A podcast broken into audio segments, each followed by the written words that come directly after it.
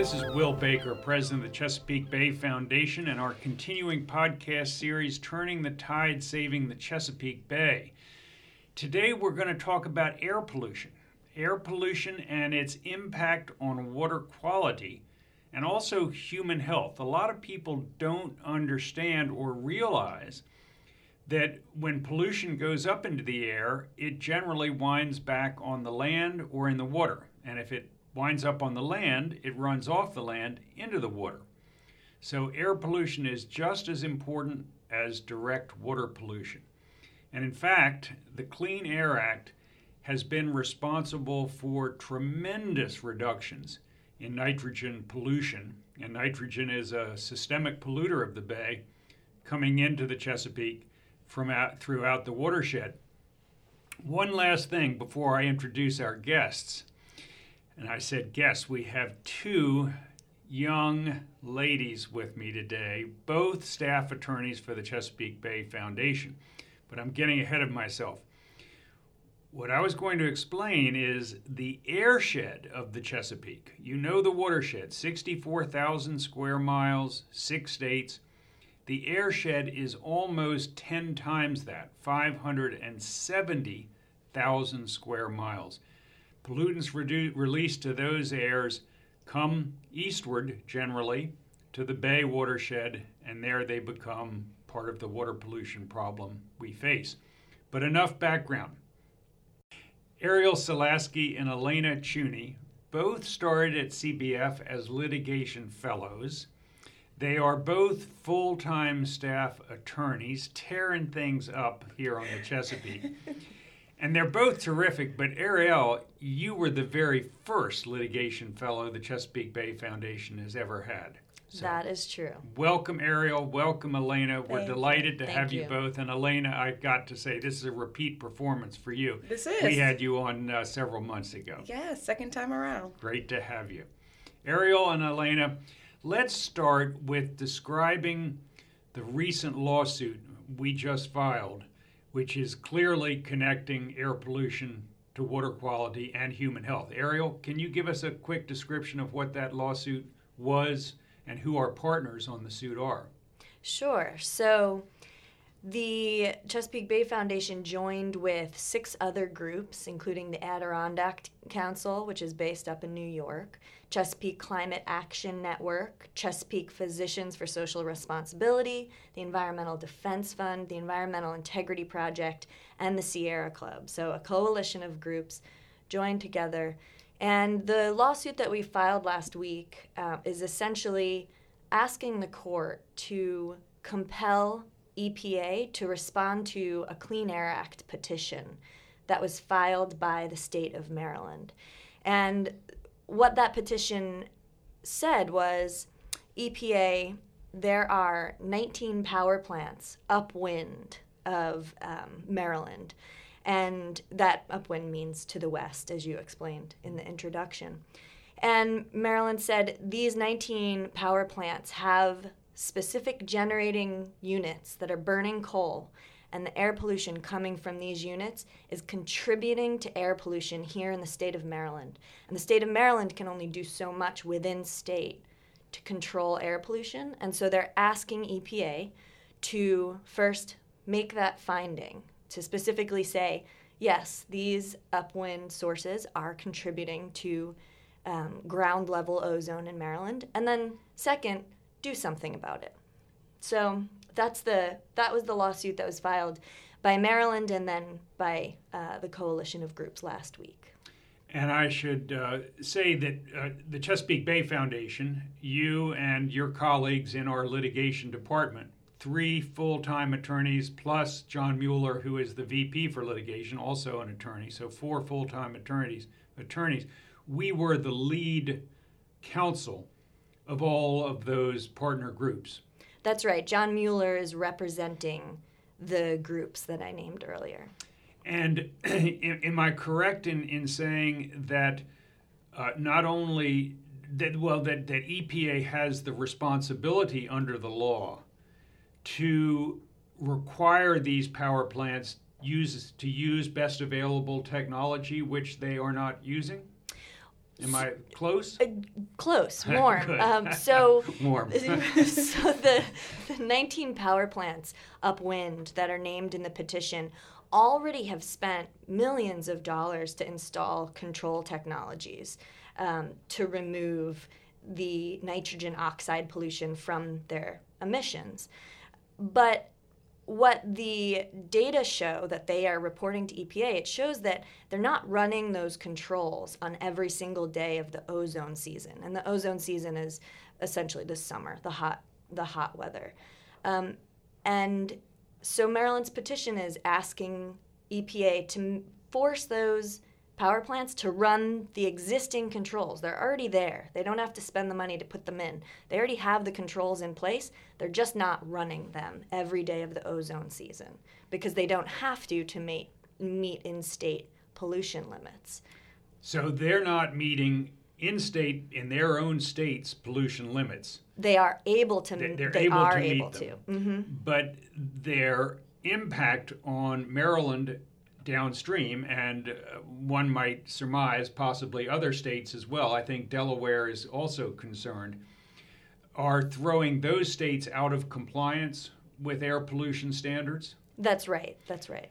Uh, and, and as I also believe I, I, I read, the uh, states and the utilities that are in those 19 states are enjoying an economic advantage by not operating the machinery to reduce the air pollution, which is impacting the downwind states.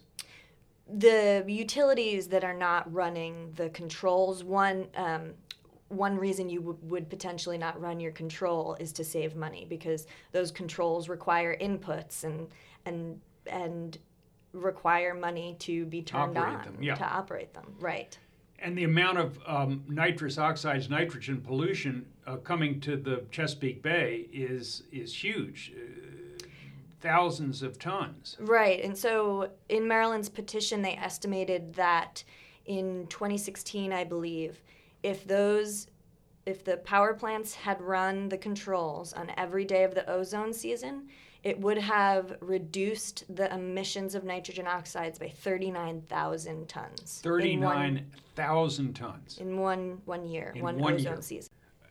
Now, now let just so our listeners are clear, uh, CBF and our partners and the state of Maryland have been working collaboratively. It's not as if we brought this litigation separately and distinctly without any discussion, and they're they're supportive of our litigation. That's right. They're thankful for the support of us and the other groups. And, and we're representing our own special interests vis-a-vis water quality and the environment, whereas perhaps they're focusing more on the human health issues.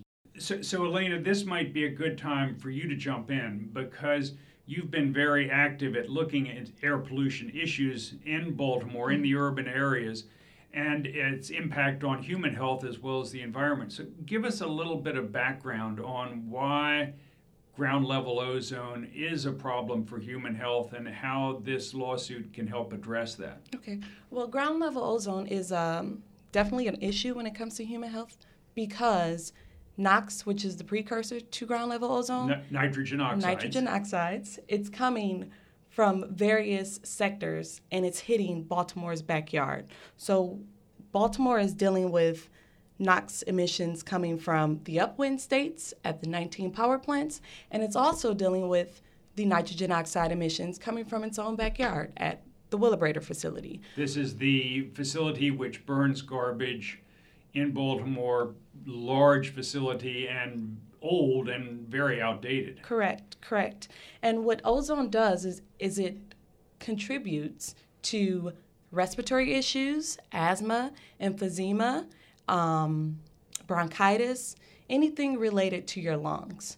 Recently, Baltimore had over 14 days of code orange air quality alerts. 14 days this 14 past summer. 14 days this past summer, which means that seniors, children, and those with respiratory issues are encouraged to stay, stay indoors. Don't go outside. Correct. Don't go out in a healthy atmosphere, which is not healthy for you. Stay inside. Correct. Just what we want to encourage people to go out. This is uh, so, and and that ground the the, the the cause of the ground level ozone, nitrous oxides, anytime you burn a fossil fuel, you send nitrous oxides into the air, is the same thing that's contributing to the decline of Chesapeake Bay, to water quality issues in the bay. Correct. Um, it contributes to dead zones, and which also contributes to you know the death of fish, the death of habitat in the bay. So it's very crucial that we get a hold on air pollution. You know, it's like the invisible thing that no one sees. We never see air pollution.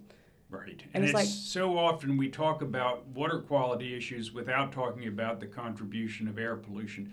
A few uh, uh, sessions ago, I talked with Walter Boynton, mm-hmm. 40 year scientist on the Chesapeake, and he delineated the gains in pollution reduction from the Clean Air Act, from uh, just this sort of this these sorts of controls.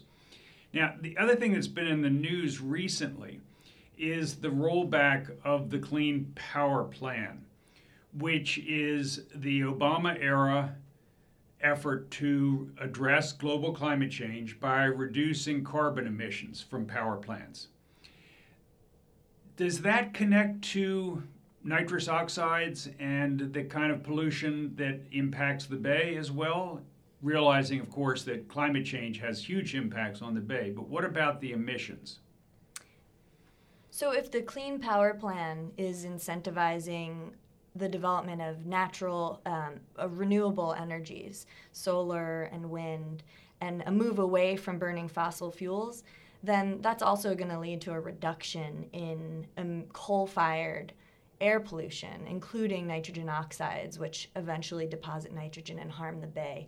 So, the Clean Power Plan, although focused on energy production, um, could have significant benefits for the bay. Uh, rolling it back, of course, removes that possibility of seeing those reductions.